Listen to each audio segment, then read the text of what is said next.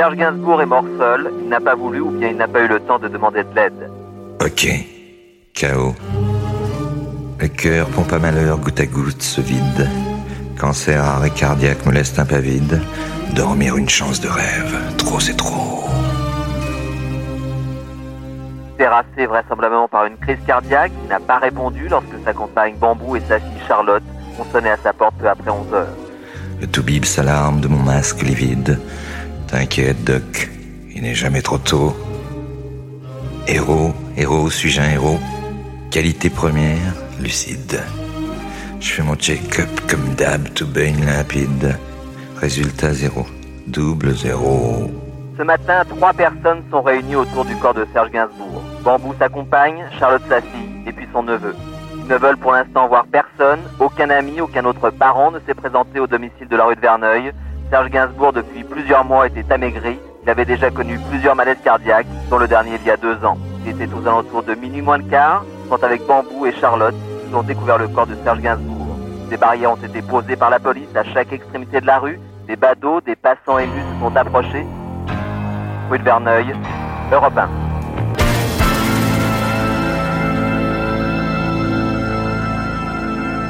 Tu t'appelles comment?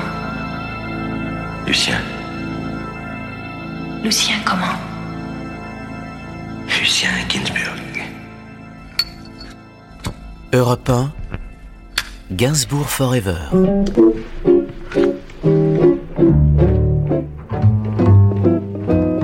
Tout Gainsbourg à travers les archives d'Europe 1.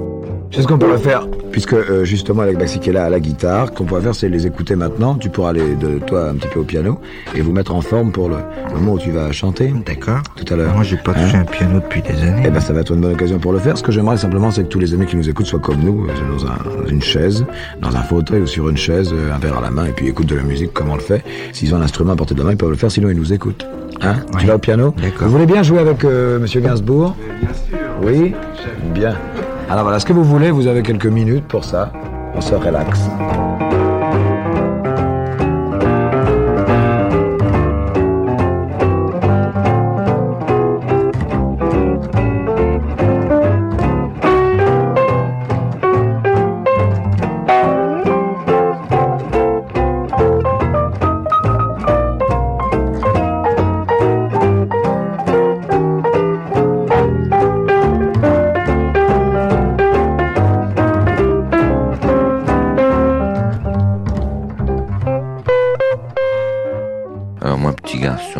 C'était vraiment mignon, j'avais des petites oreilles un peu collées comme ça, mais j'avais un petit mignon.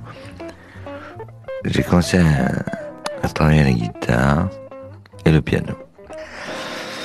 Au piano par mon papa. Mais alors, là, je sortais mon mouchoir, que je mettais à gauche du clavier, parce que j'étais sûr qu'à la fin de la leçon, j'allais pleurer.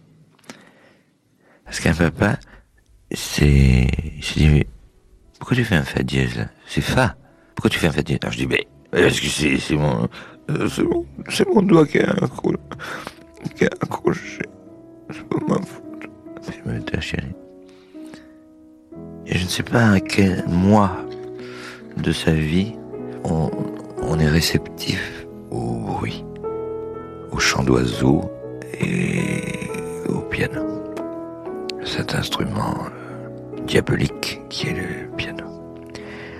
Mais mon papa, quand j'étais bébé, jouait pour son plaisir Bach, Scarlatti, Chopin, Rachmaninoff, Cole Porter, Gershwin, Debussy, Ravel, et j'écoutais. Il y a eu des interférences esthétiques. Donc je crois que ces propositions comme ça esthétiques ont dû avoir, je dirais, des turbulences incandescentes sur mes approches vers les arrangeurs, comme la peinture, comme l'architecture, la musique et la poésie, aussi la littérature et la gravure. Mais élevé à la dure comme ça, à la mémoire de mon papa que j'ai perdu. Ben c'est lui qui a la clé d'or de toutes mes réussites. Merci, c'était en direct depuis le studio Pyramide. et en trio, Serge Gainsbourg, Alec Baxic et Michel Gaudry. De temps en temps, il y a des idées qui t'amusent. Oui. Alors quand une idée t'amuse, alors là, tu sors de tes chaussures. Tu fais un effort. Ah oui, quand même. Finalement, la réputation de paresseux qui t'est faite, tu ne la mérites pas. Ça dépend. Pourquoi ? Quand il faut, tu travailles. Quand vraiment, tu peux pas faire autrement. Non, je crois pas. J'ai des facilités, mais je travaille pas beaucoup. Un jour... Quand les choses m'excitent, oui. Un jour, à 5-6-7, nous fêtions une fête russe. Puis c'était Nouvel An. Le Nouvel An russe, oui. Oui. Et tu étais venu, et pour participer à cette émission, tu avais demandé à ta mère de transcrire une chanson qu'elle te chantait dans ton enfance. Ah, c'est juste. Tu te souviens ? Tsarine et valse. Tsarine et valse, la vieille valse. Alors tu t'étais mis au piano, ouais. Et puis tu avais retrouvé cette mélodie qui te rappelait des souvenirs, alors là beaucoup plus vieux. Oh là là, oui. Mais j'ai retrouvé ça dans la boîte à souvenirs de 5-6-7.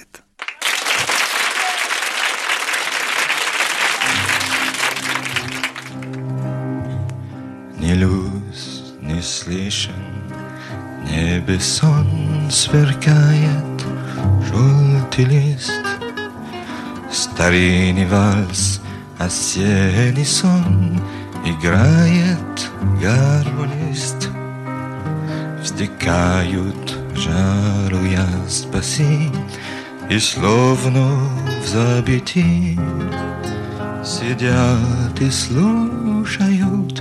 Бойцы, приятели мои, под этот вальс весенним днем кадили мы на круг.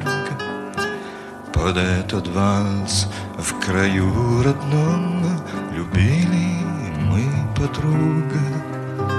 Под этот вальс лолили мы отчей любимых свет. Под этот вальс грустили мы, когда подруги нет.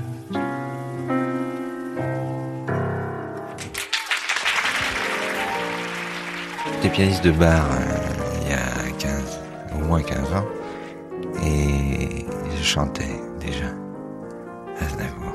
Oui, je chantais parce que c'était un peu à Paris, partout, mais surtout au Touquet. Au Touquet, là, je soulevais les filles avec cette chanson d'Aznavour. Parce que t'as les yeux bleus. Alors, je voyais des larmes à leurs yeux. Elles venaient accompagner, et le soir, elles revenaient seules. Eh bien, on va voir si ça marche encore.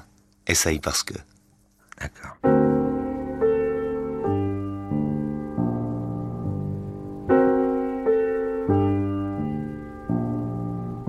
Parce que t'as les yeux bleus, que tes cheveux s'amusent à défier le soleil par leur éclat de feu.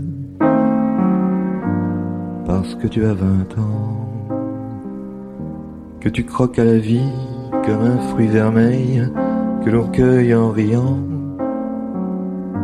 Je vous ai réservé encore une surprise. Tu te crois tout permis et n'en fais qu'à ta tête. Désolé un instant, prêt à recommencer. Tu joues avec mon cœur comme une enfant gâtée qui réclame un joujou pour le réduire en miettes. Parce que j'ai trop d'amour, tu viens voler mes nuits du fond de mon sommeil et fais pleurer mes jours. J'aimais pas être pianiste de bar, j'avais de l'orgueil. On mettait des billets de 1000 balles sur le coin du clavier, ça me plaisait pas. Ça se passait au Touquet, au club de la Forêt, qui est un endroit assez sélect. Chaque année, je revenais là et je chantais des machins sirupeux. C'était pas mes chansons, c'était les chansons d'Aznavour, de je ne sais plus qui, il y a longtemps, de ça, il y a 10 ans. Et en octobre, je revenais à Paris démoralisé parce que ça ne rimait à rien, tout ça. J'ai adoré le jazz, j'ai compris que le français était allergique au jazz, et bon, j'ai viré de bord aussi sec. Je me suis mis au rock. 30 ans après sa disparition, Gainsbourg Forever sur Europe 1. Si je ne me trompe pas, il n'y a pas tellement longtemps, Serge, que tu écris, parce que c'est une chanson que chante France Gall, N'écoute pas les idoles, qui est de Serge Gainsbourg. Ça, oui. Pour le cas où vous ne sauriez pas. Tu n'écrivais pas de chansons de ce style avant? Non. Alors, qu'est-ce qui t'est arrivé? Que j'ai rajeuni. Il se marre, lui. Tu étais dans la séance, toi. Il est marrant. Gondry, oui.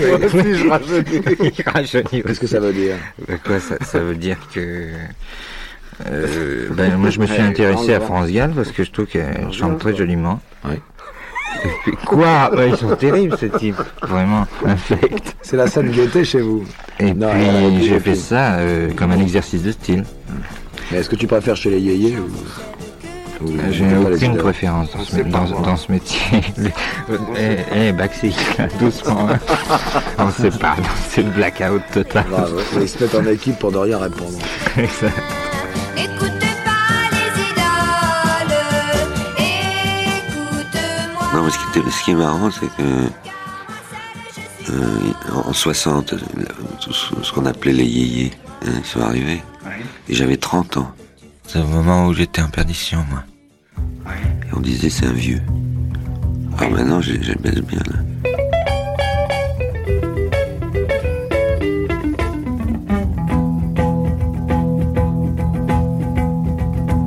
Ni les tam-tam de yé-yé-yé, ni les gris-gris que tu portais, Dadou Run-Run que tu écoutais, au bal Doum-Doum où tu dansais.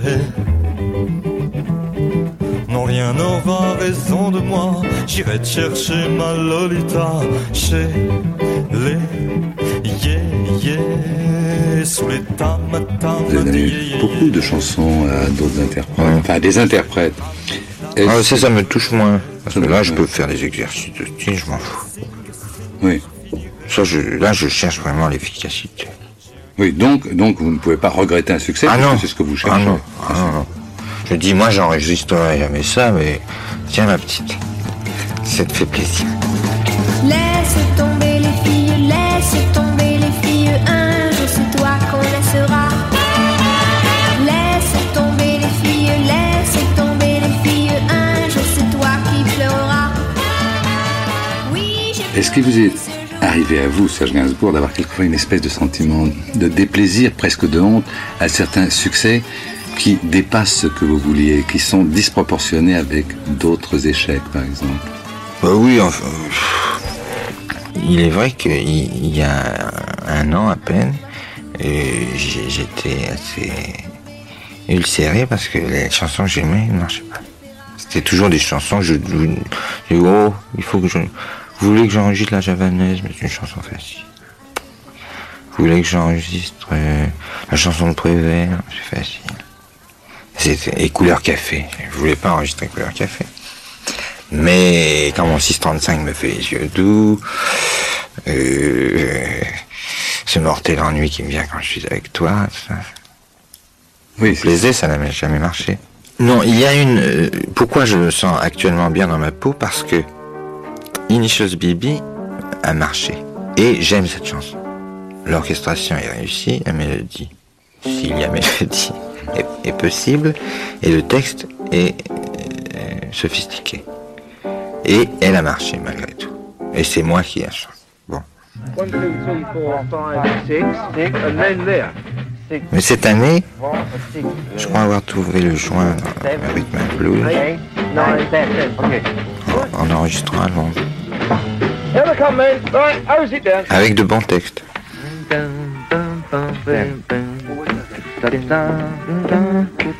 we come, man. Two bars and one, two,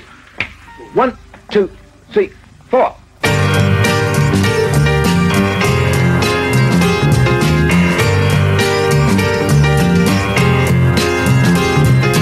Une nuit que j'étais à me morfondre dans quelques pubs anglais du cœur de Londres. parcourant l'amour monstre de Wells, devint une vision dans l'eau de Self.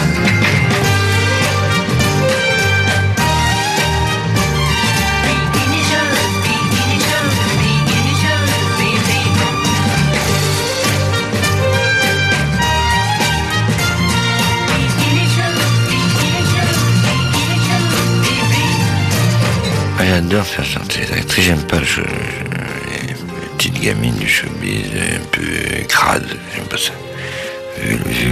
Vulgaire, j'aime pas. Je sais bien qu'en plus je peux prendre plus de blé sur une fille qui est dans les hit parades que sur une actrice, mais je préfère avoir ce côté Pygmalion.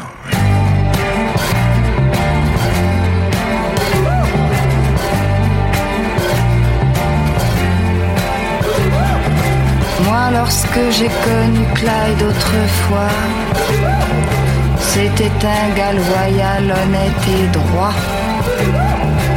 Il faut croire que c'est la société qui m'a définitivement abîmé. Bonnie and Clyde, Bonnie and Clyde. Bonnie and Clyde, je pense que c'est un des plus beaux films que j'ai vu. Parce qu'il est beau sur tous les plans, esthétique, les acteurs sont parfaits, la mise en scène extraordinaire, et l'histoire est un conte cruel, comme un conte d'Edgar Poe ou de Perrault. Mais est-ce qu'on ne trouve pas que cette histoire, c'est aussi l'apologie de la violence ? Et Shakespeare aussi, alors, hein ? Tout se résout dans le sang avec Shakespeare. Hein ? Shakespeare n'incite pas aux amours violentes, pas plus que Bonnie and Clyde n'incite au meurtre. C'est quand même un film très dur, on peut craindre qu'il ait une certaine mauvaise influence. Mais il est moral, nom de Dieu, ils crèvent les deux à la fin, ils payent de leur vie, leur méfait, leur forfait. Oui, mais ils sont beaux, ils sont jeunes. Ah, et alors, il faudrait qu'ils soient des affreux pour que ce soit plus moral. C'est insensé.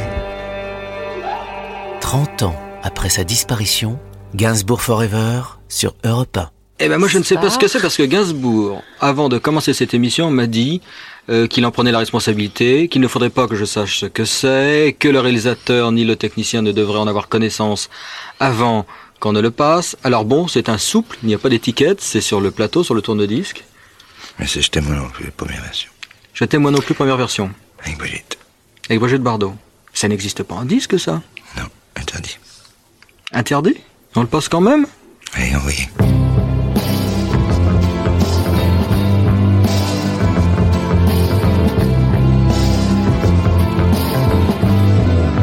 Je t'aime. Oh oui, je t'aime.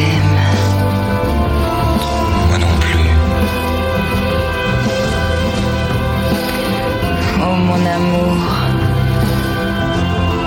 comme la vague irrésolue, je vais et je viens entre tes reins, je vais et je viens entre tes reins. Je me retiens. Je t'aime, je t'aime. Oh oui, je t'aime. Moi non plus. Pourquoi est-ce que cette chanson n'est pas sortie ? Ah, ça sent des problèmes. Qu'on ne raconte pas. Top secret. Top secret ? No comment. Si je peux me permettre une toute petite observation, sans vous blesser, ni surtout vouloir lever le voile de votre vie privée, vous me paraissez chanter là avec plus d'émotion que dans l'autre version. Ben, si j'étais... Oui, je pense que j'ai accès au feeling de l'émotion. La voix est passée. C'est un peu vibrante, tragique. Et le goût du paradoxe, Serge Gainsbourg, que vous manifestez dans vos chansons, dans la manière de briser les mots et le langage, Est-ce que c'est une tendance personnelle ou est-ce que c'est une chose imposée par la métrique de la chanson ? Non, c'est une technique qui sert à masquer mon manque de sentiment, mon manque de passion. Oui. C'est-à-dire que je suis incapable de dire je t'aime, moi aussi. Mais j'ai écrit je t'aime, moi non plus. Parce que je peux pas écrire une chanson d'amour où je ne jouerai pas avec les mots. C'est une forme d'impuissance sentimentale.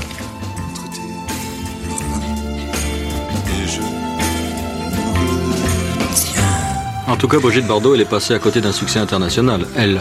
Pas sûr. I'm not sure about that, man. No comment? Je sais qu'avec Jane, nous avons été numéro 1 en Angleterre, avant les Beatles, Dylan et Stones. Et grâce à qui? Il faut le faire. Et grâce à qui? Est-ce que vous en souvenez? Grâce à qui? Grâce à Jane. Grâce au pape. Ah oui, c'est vrai, c'est le pape dans l'organe... L'organe, oui. L'organe officiel du Vatican qui avait banni Sadiq. Et dans la semaine suivante, vous en avez vendu quelques millions. Exact, dans le monde. Vous avez envoyé un petit cadeau au Vatican quand même. Que dalle. Est-ce que vous ne craignez pas, Serge Gainsbourg, que la précision des images, par exemple, vous savez à quel point tout le monde dit « Ah, c'est extraordinaire, maintenant, sur toutes les affiches, il y a une espèce d'impudeur, il y a une espèce de provocation. » Vous ne craignez pas, vous, Serge Gainsbourg, que ça amène en réaction une espèce de pudibonderie? Oui, l'ère victorienne. Oui. Oui, puisque nous sommes en pleine décadence. Europe 1, Gainsbourg Forever. Tourne-toi. Non. Contre moi. Non. Pas comme ça. Danse. La décadence. Avec les petites anglaises et leurs pilules, il n'y a plus de morale. Et moi, je suis pour, à fond. Mais je reconnais que je suis dans une période décadente et que nous allons entrer, je ne sais quand, dans une période victorienne, austère, oui, où la morale sera bien en avant de la religion. Oui, et on remettra des feuilles de vigne aux statues. Je ne sais pas, mais... Sinon, alors où allons-nous ? Je ne suis pas un libertin, comment dirais-je ? Avant tout un passionné si vous voulez, mais pas un libertin. Justement, vous parlez de... Je suis choqué par les mœurs actuelles. Et hippie et tout ça, je déteste. Oui, ça vous choque au vrai sens du mot. Oui. C'est-à-dire que ça vous produit un choc. Non, ça me choque sentimentalement. Non, je ne suis pas le docteur Jekyll. Mon nom est Hyde, Mr. Hyde. Docteur Jekyll, il avait en lui un monsieur Hyde qui était son mauvais génie. Mr. Hyde ne disait rien, mais en secret, n'en pensait pas moins. Et dites-moi, Serge Gainsbourg, est-ce que vous avez une notion, disons, du bien et du mal, aussi délimitée que celle du docteur Jekyll, tout bien d'un côté, et de Mr. Hyde, tout mal de l'autre côté? Oui. Je pense que je suis un peu schizophrène. Oui, il y a un côté complètement séparé de l'autre. Un côté diabolique et un côté pur. Une grande pureté. Docteur Jekyll, un jour a compris que c'est ce monsieur Hyde qu'on aimait en lui. Mr. Hyde, ce salaud a fait la peau du docteur Jekyll. J'ai mis un masque de cynique et je voudrais le retirer, je ne peux plus. Il me colle à la peau maintenant. C'est un petit peu un trait de votre caractère que vous avez forgé vous-même et qui vous est resté. Voilà. Bon, enfin, ça me réussit. Je sais bien. Les femmes aiment ça. Pas toutes, évidemment. On peut pas les avoir toutes. Vous aimez la cruauté ? Oh, je pratique un peu comme ça. En dilettante. C'est ainsi que je t'imagine dans mes cartoons. S'échappant de ton postérieur sous la fessée. les étoiles de la douleur se mettent à scintiller. Vous avez l'air de penser que plus on est cynique et plus on les maltraite, plus elles sont contentes. Vous pensez qu'elles sont un petit peu masochistes ? Oh, masochiste. Tout le monde est masochiste. Tout le monde est un peu sado et un peu maso. Mais il y a un moment où ça bascule et puis envie d'être un peu maltraité, c'est tout. Vous les maltraitez pas beaucoup quand même. Sur le plan privé, c'est très délicat parce que j'en use et j'en abuse. Alors pour elle, c'est pas très drôle. Pour moi non plus d'ailleurs.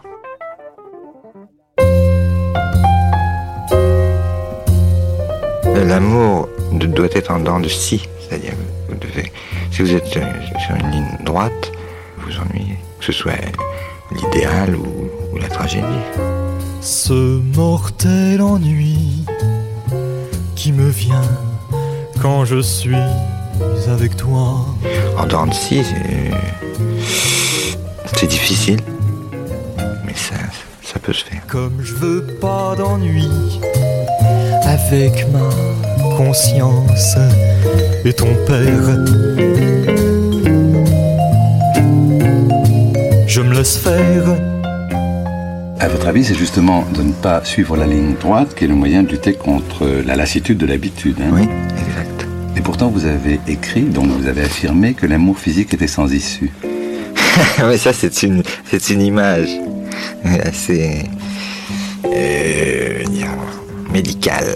Combien j'ai connu d'inconnus, toutes de roses dévêtues. Combien de ces fleurs qu'on effleure et qui s'entr'ouvrent puis se meurent. Que de larmes et de colliers au pied de mon lit ont roulé. Que de comédies, que d'ennuis pour de si frêles pierreries. Amour sans amour. C'était uniquement sur le plan extérieur. C'est ça. Dans ça, vous ne pensez pas. Ah si, quand même, si. Je pense également que uniquement physiquement, c'est sans issue, oui. Exactement comme ce qui se passe corporellement, l'amour physique est sans issue. Une histoire sensuelle et sans suite, ça fait crac, ça fait pchit, crac, je prends la fille, et puis pchit, je prends la fuite. Elles en pincent toutes pour ma pomme cuite. Je suis un crack pour ces petites. Crac, les v'là sur le dos. Et moi, chut, j'en profite. Vous avez des méthodes pour les séduire ? Pas de méthode, pas du tout. La fille qui s'adresse à moi est déjà séduite. Hélas. Les jeux sont faussés, vous savez, donc quand on pratique ce genre de métier, on est célèbre, d'ailleurs, plus qu'on ne le mérite, dans le fond. Alors les valeurs sont faussées, et puis les filles, ça tombe, et ça pleut. Ça me donne une espèce de mélancolie bidon, fabriquée, et puis des contractions dans le domaine de l'amour, et... ouais, des involtures, alors tout ça c'est marrant pour les filles. Vous avez beaucoup chanté la femme dans vos chansons. Oui, et je n'ai fait que ça. J'ai une optique très particulière sur la question, mais je pense être un des premiers à avoir mis de la misogynie dans le domaine de la chanson. Dis, petite salope, raconte-moi comment c'était entre ses bras. Qu'avec moi. Mais, petite garce, si tu m'as dit vrai, je te pardonnerai. Je te jure jamais. Tout à l'heure, vous avez dit que vous étiez infidèle, mais de la part de vos partenaires, est-ce que vous accordez de l'importance à la fidélité en amour ? Ah oui, infidélité à sens unique. Infidélité à sens unique. Et comment sanctionnez-vous l'infidélité à votre rencontre ? Par la rupture. immédiate. Non, en fait, si vous êtes vraiment amoureux, vous êtes indisponible. Absolument indisponible. D'accord. Donc vous êtes fidèle.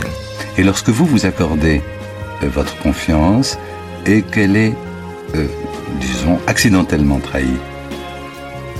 Une confiance n'est jamais accidentellement trahie, on ne peut pas... Je n'accorde jamais ma confiance. Vous l'accordez jamais? Non, pas possible. Europe 1, Gainsbourg Forever. Tout Gainsbourg à travers les archives d'Europe 1. Est-ce que vous avez aussi dans la vie, dans votre vie, cette espèce de goût de la provocation, de l'agression contre les conventions, contre tout ce qui est traditionnel? Vous l'avez dans la vie? Allons enfants de la patrie, le jour de gloire est arrivé. Oui, parce que je suis un timide et les timides sont agressifs. L'étendard sanglant est J'ai été héroïque. C'est ce que m'a déclaré Serge Gainsbourg après avoir chanté la Marseillaise, seul, sans orchestre, le poing levé, devant 1800 personnes, dont 200 parachutistes, coiffés de leur béret rouge. Entendez-vous dans les campagnes mugir ces féroces soldats? Tout l'après-midi, il y a eu des alertes à la bombe dans les hôtels où séjournaient les musiciens jamaïcains de Serge Gainsbourg. Et lorsqu'ils ont vu l'impressionnant dispositif des forces de l'ordre massées devant le Wacken où devait se dérouler le récital, ils ont pris peur et ont refusé de monter sur scène. Serge Gainsbourg a donc été contraint et forcé, à son grand regret, de renoncer. Mais pour montrer que les diverses menaces qu'il avait reçues ne l'avaient pas impressionné, pas plus d'ailleurs que le groupe de 200 paras qui avait investi les premiers rangs des gradins, il est monté sur scène. Il a expliqué que ses musiciens l'avaient lâché, et puis il a levé le poing et a commencé à entonner l'hymne national tel que tout le monde a l'habitude de le chanter. Bon, j'ai des couilles, hein. Je ne vais pas vous les montrer. Ceci dit, les Jamaïcains ont leur problème. C'est le problème des Rastas.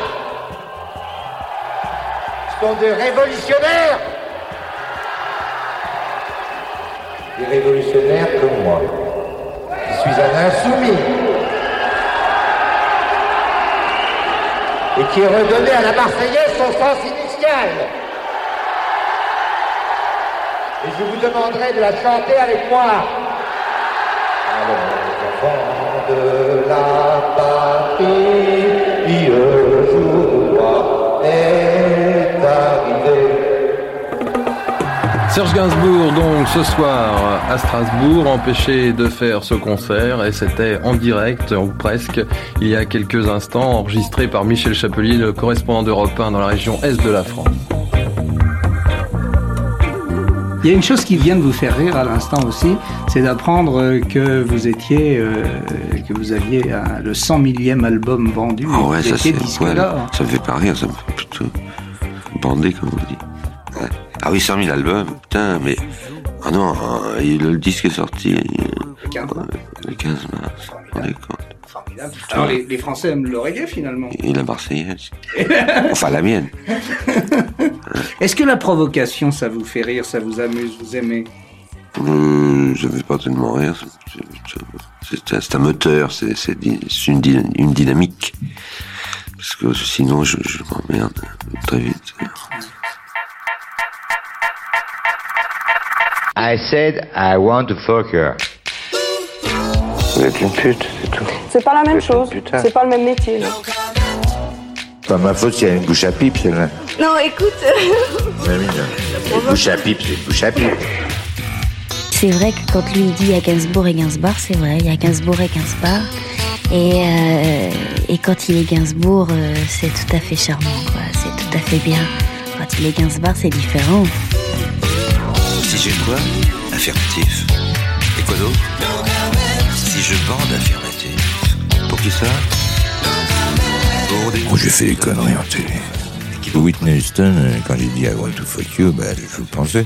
Et Ringer, bouche à pipe, enfin tout ça, c'est... Dès que je suis en direct, je bande. Parce que en indirect, j'ai les moules, parce qu'ils me disent si je charrie, ils vont me couper. Donc j'aurai dans le fion. Gainsbourg, oui, c'est pas pour vous déplaire quand même, tous ces petits incidents qui se passent, vous les voulez bien, vous les aimez bien. Ah oui, il faut que je cherche, quoi. Très au fond de vous-même, qu'est-ce qui vous pousse comme ça à aller au devant de l'incident, même vous ? C'est une démarche un peu suicidaire, ça, j'aime bien. J'ai souffert beaucoup dans ma vie, et donc je n'en ai plus rien à cirer de rien, ni même de la vie. C'est genre kamikaze. Tout simplement. Bon, bah, c'est pas tout à fait simple. 30 ans après sa disparition, Gainsbourg Forever sur Europe 1. On a l'impression que vous brûlez votre vie comme ça, parler de vous, sans savoir très exactement si ce que vous faites vous le désirez véritablement. Quand la vie semble inévitablement s'effondrer, on se dit qu'il vaudrait mieux être tout à fait, c'est pas ça. Et malgré tout, on reste totalement, on fait comme on a dit. Alors moi je ferais pas l'en feu ici, pas l'en feu. Oh, je crois que c'est pas con ce que vous dites là, parce que en fait, je ne désire plus rien. J'ai souffert énormément dans ma vie privée. J'ai souffert dans ma vie professionnelle parce que c'était un peu dur en 1960. Quand Sylvie, Johnny, enfin tous les prénoms sont arrivés. On a dit, oh, il y a 30 ans, c'est un vieux. Et maintenant, je les baise parce que j'ai 54 balais, ça rigole. En fait, ce qui vous chagrine, c'est d'avoir 54 ans, quoi. C'est pas... parce que non, ça me chagrine pas. Ce qui est éprouvant, c'est de savoir qu'on a un demi-siècle acquis, et donc, de façon irréversible, on a plus derrière que devant. J'ai l'impression que vous avez cette appréhension finalement qu'il vous en reste beaucoup moins que ce que vous avez vécu et que vous êtes en train de courir comme un fou pour ne rien perdre. Absolument. Absolument. Vous aimeriez vivre vieux, Gainsbourg ? Pas amoindri, mais 80 balais, j'ai vu des mecs très bien, à 80 balais. Ce qu'il faut pas faire, c'est du jogging, tout ça. J'ai ressenti les premières atteintes du mal sous les sarcasmes de Marilou. Mes oreilles, après des mots comme vieux con, pédale, se changèrent en feuilles de chou. Aux aurores, j'allais au café buraliste faire provision de fumigène. Et je demandais aux pompistes, derrière le zinc, le plein de kérosène. Puis, traînant mes baskets, je m'allais enfermer dans les water closets, où là, je vomissais mon alcool et ma haine. Titubant, je m'en revenais, et les petits enfants riaient de mes oreilles en chou-fleur. J'avais pris peu à peu la tronche d'un boxeur. Non, il faut reprendre la phrase d'Hemingway, qui d'ailleurs, il s'est flingué, il en avait marre. La phrase d'Hemingway qui dit l'alcool conserve les fruits et la fumée les viandes. Oui, ah bah alors, à mon avis, vous devriez faire un joli centenaire. Allez, puissant. Envoyez la purée. Je bois à trop forte dose, je vois des éléphants roses, des araignées sur le plastron de mon smoking, des chauves-souris au plafond du living room. Une dizaine de jours, j'étais sous pression, 86 cigarettes par jour. Café sur café, et pas dormir, ça a craqué.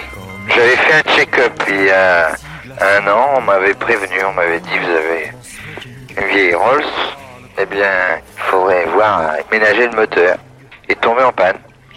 Justement, Serge Gainsbourg, vous passez pour quelqu'un qui profite très bien de la vie, alors cette attaque subitement, qu'est-ce que ça vous fait ? Bah, ça va changer, mais je crois que c'est pas mal. Bon, j'ai plus l'âge ni le temps de faire le guignol. Alors je vais faire des choses plus sérieuses. Oh, Dr. Faust, derrière toi vois-tu ces années perdues à cacher ta vie. Il serait temps de te laisser embarquer par la vie. Oh, Dr. Faust, plongé de la sorte dans les langues mortes. Ça n'est pas la vie. Si tu me fréquentes, mes langues vivantes te rendront la vie. Oh, Dr. Faust. Ça vous aide pas réussi de boire. Pourquoi ? Et de fumer. Toujours vivant. pensé que j'avais pas de cœur.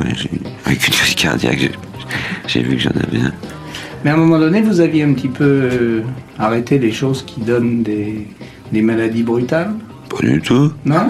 Vous aviez arrêté de fumer, non? Pas du tout. J'ai pris mon attaché-caisse et je l'ai bourré de cigarettes quand on est venu me chercher.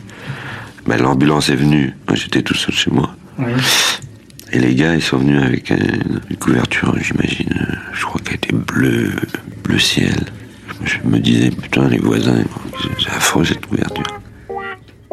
Vous êtes bien sur Europe 1. Europe 1. John B. Gainsbourg Forever. Ah ouais, jolie chanson. Oh, c'est une des plus belles que j'ai écrites pour Jeanne. La petite Jeannette qui m'a quitté. Ex-fan de 60s, petite baby doll. Comme tu dansais bien le rock'n'roll. Ex-fan des 60s, où sont tes années folles? Que sont devenues toutes tes idoles?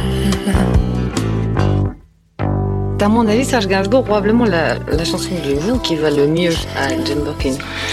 Ah, je suis d'accord. Ouais. Des animaux, des mots, des blues. Ah, première rencontre, bordel. Ah oui, c'était sur un film, un tournage de film. J'étais très dur avec elle. Je n'avais aucune idée qui c'était. Je pensais qu'il s'appelait Bourguignon. Et il était très vexé. Serge n'aimait pas Jane, il avait la gueule. Et on a commencé à tourner et Jane venait pleurer tous les soirs après le tournage en disant « c'est un salaud, il me traite mal sur le plateau et tout ça ». Il n'a fait aucun effort, il était très sarcastique. Je dis « mec, how you can say okay to a movie when you speak so badly French ?» Je traduis. Comment vous pouvez accepter un rôle alors que vous parlez si mal le français? Mais il m'a quand même aidé quand je me suis trompée dans le texte. Et puis quand j'ai vu Jane se mettre à chialer, il y avait une scène où elle devait pleurer. Et elle a pleuré direct. Metteur, c'est pour les essais, hein. Alors j'ai dit au metteur en scène, c'est celle-là qu'il faut. Et oui, il n'a pas fait un boycott contre moi, ce qui était quand même très étonnant parce que c'était la première chose que je faisais en France, personne ne me connaissait. Alors, le premier vendredi soir, je leur ai dit, écoutez, on va aller dîner ce soir, comme on ne tourne pas le samedi, tous les trois, chez Maxime. On s'habille, on se fait très beau, et là, on va tout arranger, et vous allez devenir de grands amis. Et ce soir-là, j'y suis pas allé, bien sûr.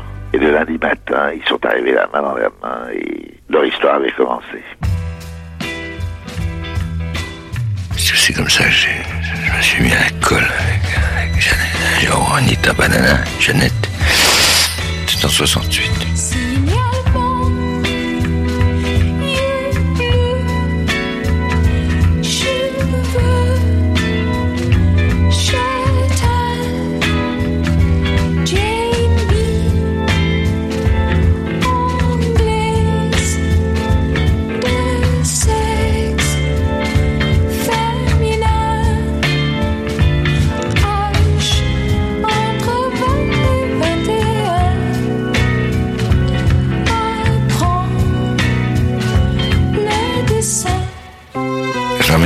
Et là, je me tirais toujours des gonzesses Wilton. Et ce connard de... ce Gainsbourg, le 504 comme d'habitude. Un peu dur pour la petite Jeannette. Elle a accepté. J'étais tellement pété. Alors, on est à Poche de l'Aïo.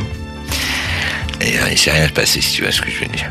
Et puis je la dédaigne. On tourne. Mais je voulais que ce soit comme ça. J'étais aussi classe. 15 jours après, Hilton, repété, rien ne se passe.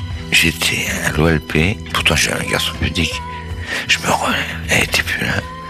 Et j'avais, entre mes doigts de pied, un petit 45 tours que j'adorais à l'époque. Parce qu'elle savait que j'aimais ça. Comme quoi la musique... Ça implique, tu vois, tu fais des collages sur la musique et les gonzesses que tu tires. Hey, Johnny Jane, tu te souviens-tu du film de Gainsbourg? Je t'aime. Je t'aime, moi non plus. Un jour, Jane Birkin, Joe. Qu'est-ce que je te dis? Il a été très critiqué, déchiré par les critiques anglais. Le truc fou disait qu'il finirait dans les cinématiques. Voilà. Oh là, la pauvre Jane a été en larmes. C'était atroce. D'après les critiques, quand les critiques sont tombées, c'était... Je me suis dit, j'ai fait un crime d'avoir fait ce film. Et puis non. C'est anglais. Tout Gainsbourg à travers les archives d'Europe. J'étais initié à toutes les disciplines esthétiques. Et on va me dire que je ne suis pas capable de tenir une caméra. Eh bien, les gens trouvent ce plan insupportable. Non, mais ici, on aime que les films soient speedés. Alors... Un metteur en scène intègre, il doit projeter sur la péloche ce qu'il a dans son âme. Sinon, c'est un foutu. Comme dans mes... Tu vois, mes contacts, il y a toute ma vie, là. Il n'y a pas une chanson foutue. Un jour, je ferai la critique des critiques. Parce qu'il y a des enculés qui font pas leur métier comme nous le faisons. Ils font des papiers d'humeur parce qu'ils sont mal baisés la veille. Alors, tac, ils démolissent un an de ta vie. Ils crachent dessus, mais sans analyse. Or, le métier de critique, c'est de faire une analyse, et aussi avec un style concis et intelligent. Et des papiers merdiques, c'est vraiment, ça me fait chier.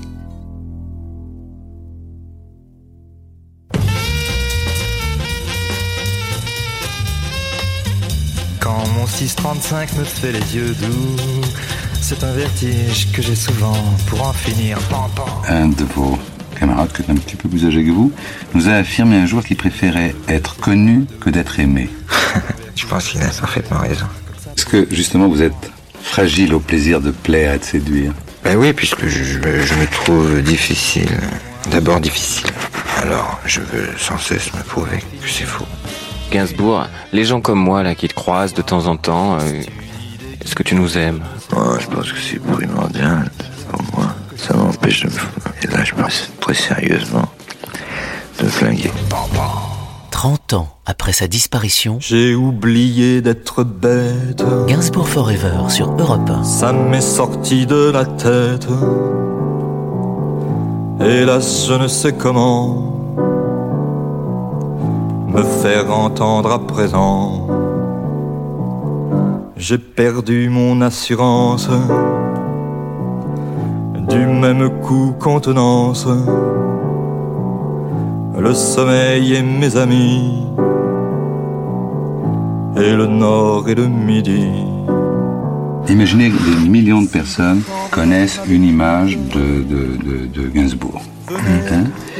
Et puis, un tout petit nombre de personnes connaissent vraiment Gainsbourg et l'aiment parce qu'ils le connaissent. Vous préférez tout de même les millions aux milliers? J'aime pas la notion des autres. Je ne sais pas qui m'aime, qui me déteste. Je ne sais pas. Ça vous est indifférent ? Profondément ou... Non, je suis superficiel. Ah, bon.